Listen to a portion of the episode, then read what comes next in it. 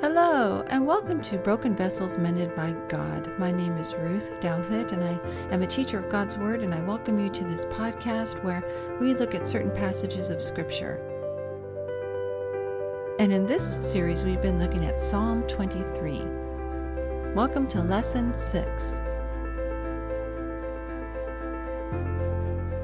This is perhaps my favorite of all the lessons in Psalm 23 Bible study.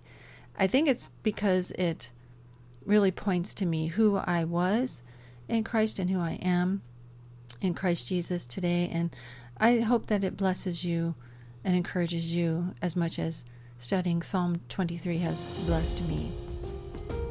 Lesson 6 The Good Shepherd.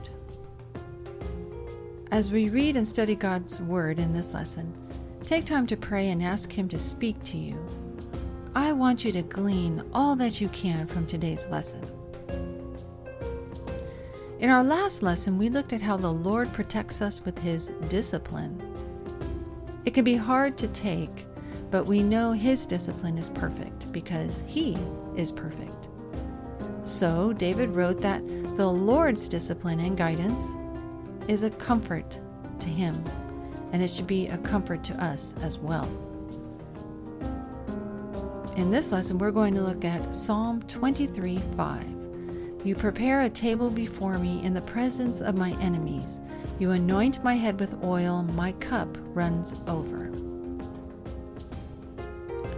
I thought I knew what this passage was about years ago, but as I studied it further in the context of a shepherd and in the context of King David who wrote it, so much more appeared to me, so much more became meaningful to me. You prepare a table before me. So picture the scene a table where the king would sit and have a banquet feast with those around him. So now David goes from speaking about the Lord as shepherd to how the Lord provides for him a victory feast before his enemies he switches from third person to second person language. You, God, provide this victory feast for me. Again, this is evidence of that close personal relationship that David had with God, a relationship that you and I can now have because of Jesus. In biblical times after battle, the victorious king would have a feast with his generals and soldiers to celebrate the victory, all while the enemy sat bound before him. The humiliation of watching the feast was part of the punishment for the defeated foe. David wrote that it is God who prepares the victory feast for him in the presence of his enemies. Now, David might be the victor, but he gives all the glory to God for the provisions now, do we do this? I mean, you and I are victorious because of Jesus. Do we give God all the glory for his provisions, including victory over our enemy? Take a moment right now to thank the Lord right where you are for giving us victory over our enemy. As we can see in this verse, my cup runneth over, the Lord God treats David as an honored guest at his table. At the table of any high ranking leader, the special guest would be anointed with oil, and their cup would never be empty. In fact, a specific servant would be ordered to make sure that that special guest's cup would always be full. But David says that God not only anoints him with oil as the special guest, but his cup runs over. As king, David must have had many victorious feasts. He was one of the greatest wartime kings in history. He must have had many enemies bound before him at the victory feast throughout his reign, and all the provisions have been placed there by the Lord. The psalmist takes no credit, nor should we for any of the blessings bestowed upon us by God. So, this is why King David would use this type of language, this beautiful imagery in Psalm 23, verse 5, because he had experienced it over and over again. He had honored guests at his table, and he would make sure that the servant was there to keep the cup full. And he knew what it meant to have oil anointed over the special guest's head. In Psalm 104, verses 14 through 18, we are told that God brings forth food from the earth. So he provides for us. And in Acts 14 17, we are told it is God who gives us the rains and the fruitful seasons. And in 1 Timothy 4, verses 3 through 4, we are told everything created by God is good. These are the provisions that we can praise God for. And God warns us in His Word that if we obey Him, we will have all these blessings food from the earth, rain, and fruitful seasons. But if we disobey, we will have consequences. And in Deuteronomy 11, verses 12 through 17, we are told of the consequences. And the land will yield no fruit, and you will perish off the good land that the Lord is giving you. That's quite the contrast compared to the other verses now, isn't it? When you read in Deuteronomy about the blessings of obedience, you can see God will provide for us. But when we disobey, the land will yield no fruit. We would be wise to always remember all that we have has been provided to us by our benevolent and holy God. So we must always give him the glory and praise for the victory, just as King David did.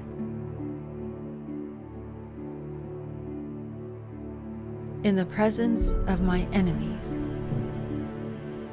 It is important that we see how David tells us that not only is the table provided by the Lord, and that he made him the honored guest, but that this is a victory table because the battle is won. The table has been set before the enemies of David. At this time in history, the enemy king would be brought into the victory feast, bound and beaten, and placed in the corner of the room to watch the victory feast in humiliation. The victorious king would rejoice in the presence of his defeated foe. In Psalm 23, King David said, It is God who prepared the victory feast in the presence of his enemies. He gives all the credit to God. Our enemy is bound and defeated because of Jesus. And we always need to remember this fact. We need to live victorious because we are, thanks to Jesus. We know that it is the Lord who scatters the enemies away from his people. As it says in Numbers chapter 10, let your enemies be scattered, and let those who hate you flee before you. And in Psalm 3, God is described as a shield about me, my glory, lifter of my head. And in Psalm 5, we're told God covers the righteous with favor as with a shield. And in Psalm 18, we're told, The Lord rescued us from our enemies and exalted us above those who rise against us. And in Psalm 27, we're told, God lifts our heads above our enemies, and we will offer shouts of joy. And finally, in Psalm 68, we're told, God's enemies shall be scattered. Notice how the psalmists describe the Lord. He is our shield that protects us from the enemy. He lifts us up above those who attack us. He is the intense heat that melts the enemy like wax. Praise God. Our enemies have been conquered once and for all by the Lord who conquered death for us when he rose again. Take time today to really thank the Lord for fighting the battle for us. A battle that we will never have to fight again. Jesus said to love your enemy. Why? Because that's what we were. We were his enemy. Mephibosheth. In 2 Samuel chapter 9, verses 1 through 13, we see a beautiful portrait of David's mercy on the grandson of his enemy, King Saul. It's a portrait of us before the Lord, who we were before Jesus. David's mercy on Mephibosheth. David had entered into a covenant with his best friend Jonathan. God remembered his covenant with Israel. So David showed mercy and compassion on the grandson of his enemy. He asked his servants, Is there anyone left in the lineage of my friend Jonathan? And they said, Why, yes, my lord, Mephibosheth. So David asked them to bring Mephibosheth to him. Now, Mephibosheth was lame in both legs, and back then that meant a life of destitute, begging in the streets. So imagine when he saw the king's servants coming toward him, knowing that he was the enemy of the king. He probably thought that they were coming to kill him. But instead, they brought Mephibosheth to the king, where he fell to the ground asking for mercy. And King David said, No, no, no, Mephibosheth, you don't understand. I'm going to restore the land back to you because I remember the covenant I made with Jonathan.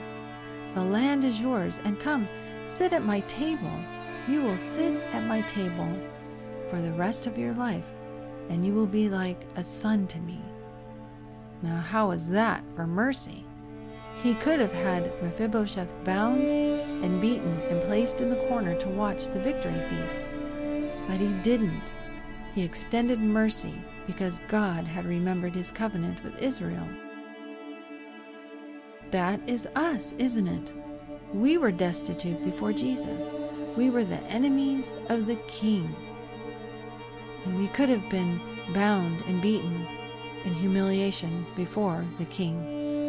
Yet Jesus remembered his covenant promise that he had made. He sought us out in our destitute state and brought us to his victory table where we can sit, and he calls us children of God. Isn't that beautiful? How does this story make you feel about your enemies? Remember, we were the enemies of God before Jesus. How does it make you feel about showing mercy and grace to others the way that David showed mercy to Mephibosheth, the grandson of his enemy, the way God showed grace and mercy to us, his enemies? You anoint my head with oil. As an honored guest at the table, it was the Jewish custom to anoint him with oil as a way of setting them apart or sanctifying them from other guests. Here we read how it is David whose head is anointed at the table provided by the Lord. And in Psalm 92, verses 10 through 11, we see that oil, fresh oil, is poured over him. It's a beautiful portrait of the special guest being set apart from all the others. David said that is what God has done for him all his life. Now, when we read the story about Jesus being the guest at the dinner in Simon's house and how the woman came with the alabaster flask, we are reminded of this fact the importance of honoring the guest. So, Jesus is in the home of Simon and he enters in and sits and a woman comes in, a woman with a reputation, comes into the home with all these men there. And she walks right over to Jesus, stands behind him, and breaks open an alabaster flask filled with expensive perfumed oil. And she begins to anoint the head of Jesus. Then she falls to his feet and cries all over his feet and wipes his feet with her tears. Now, when the men see this, they ask that the woman be removed. But Jesus stops them and says, Simon, may I ask you something? And he says, Speak, Lord. And Jesus rebukes Simon and says, You know, I came into your home as a guest, and you did not anoint my head with oil, as this woman did. And as your honored guest, you did not wash my feet. But this woman has not stopped wiping my feet with her tears the whole time. So compare the two stories.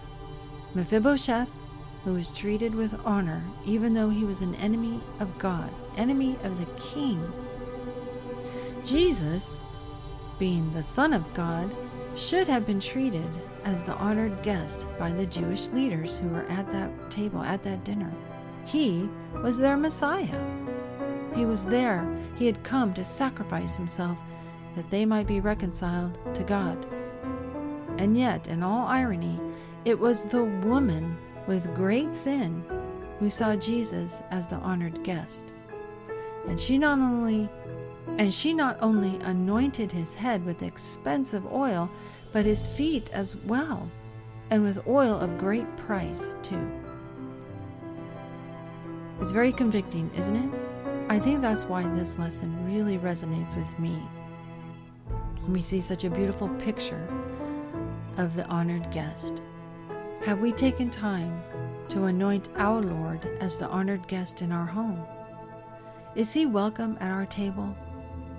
Would he feel welcome in our homes? Be honest.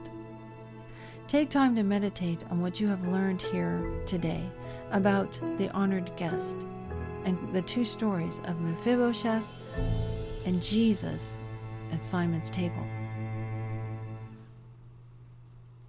My cup runs over. So we have seen how the Lord scattered away the enemies of his people over and over again throughout Israel's history. As humans, we desire justice from our enemies, don't we? We crave it, we cry out to it. God is called Jehovah Ra'ah, the Lord our shepherd, and we have seen how God is our good shepherd in the Old Testament. But now let's look at Jesus as the true shepherd in the New Testament the new covenant, found in John chapters 8 through 10. There were many gates to the temple in Jerusalem, and one of those gates was called the Sheep Gate. Jesus was in Jerusalem for the Feast of Dedication. He taught in the temple during the Feast of Tabernacles and called himself the Bread of Life, the Light of the World, and rivers of living water, reminding the Jewish people of the time in the wilderness where God led them, protected them, and provided for them during those 40 years of wandering in the wilderness. Now, in John chapter 10, he reminds them of how God was the Good Shepherd, as we read in Ezekiel 34, by calling himself the Good Shepherd right in front of all the people. Now, are there two Good Shepherds? No there's only one. By calling himself the Good Shepherd, Jesus equated himself to God, the one and only God of Abraham, Isaac, and Jacob. Imagine the reaction of the Jewish people as they heard him speak this. They knew Ezekiel 34 backwards and forwards. They knew all about the Feast of Tabernacles and the Feast of Dedication and the purpose behind it. He had called himself the bread the water, and now he was calling himself the Good Shepherd? Imagine the Jewish leaders of his day. Jesus called himself the Son of God and told the people he would lay down his life for the sheep. He also mentioned that there are other sheep of another fold, the Gentiles, and he would bring them into his fold. He said they would hear his voice and there would be one flock and one shepherd. The significance of this chapter is profound. Jesus identified himself so many titles shepherd, son of God, the door, and that he and the Father are one. The Jewish leaders took up stones to kill him for making himself equal to God. But it was not his time to die for us. He still needed to show the people one more sign of his ultimate power he would raise Lazarus from the dead after four days in the tomb. In John chapter 10, verses 11 through 18, he said, I am the good shepherd. The good shepherd lays down his life for the sheep. He who is a hired hand and not a shepherd, who does not own the sheep, sees the wolf coming and leaves the sheep and flees, and the wolf snatches them and scatters them. He flees because he is a hired hand and cares nothing for the sheep. I am the Good Shepherd. I know my own, and my own know me, just as the Father knows me, and I know the Father, and I lay down my life for the sheep. And I have other sheep that are not of this fold. I must bring them also, and they will listen to my voice. So there will be one flock, one shepherd. For this reason the Father loves me, because I lay down my life, that I may take it up again. No one takes it from me, but I lay it down of my own accord. I have authority to lay it down, and I have authority to take it up again. This charge I have received from my Father. Jesus reminded the people of what was written in Ezekiel 34. The irresponsible shepherds would flee and leave the sheep to be devoured by the beasts of the field. How good is the Good Shepherd? He is willing to lay down his life for the sheep. David didn't do this. Only Jesus would do this willingly. It is important for us to completely understand Jesus and God are one. Therefore, it is God Himself, creator of the universe, who came down as the lowly shepherd, the outcast, to gather His sheep. He healed His sheep, He bound their wounds, and they heard His voice. Finally, God Himself, the lowly shepherd, willingly gave his life for the flock. Amazing, isn't it? So take time today to praise God for what He has revealed to you about Himself today in this lesson. But how does God speak of the enemies? In Exodus 23, He ordered the people that if the enemy lost their ox, they are to go and bring back the ox. And in Luke chapter 6, Jesus commanded to love your enemies. And in Matthew 5, he told them to pray for those who persecute you. Here we read what God says about his enemies show mercy and grace, and he tells us to do likewise. Man wants justice, though. We want justice taken out on our enemies. In Psalm 55, the psalmist cried out, Destroy them, O Lord. Vengeance is the human reaction. A long time ago, our son read that psalm and said, Doesn't it show a contradiction in Scripture in that Jesus was saying that we should love our enemies, yet the psalmist asked God for vengeance upon the heads of his enemies? Well, is this a contradiction? So I asked our son who is speaking in Luke, Matthew, and Exodus, and he answered, God. Then I asked him, Who is speaking in Psalm 55? And he answered, David. So we see here that man's desires for his enemies are far different than God's.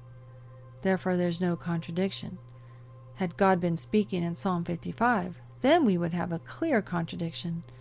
But instead, we see how man desires vengeance on those who have wronged him but how does God respond to those who have wronged him? In Luke 23, Jesus cried out on the cross, Father, forgive them, for they know not what they do. And also in Luke 23, the thief on the cross admitted that Jesus was king and innocent of all crimes. And Jesus said to the thief who had just cursed him previously, He said, Today you will be with me in paradise. Now that's forgiveness, isn't it? And why is it important to point this out? Because how did God see us before he saved us? We were like Mephibosheth, weren't we?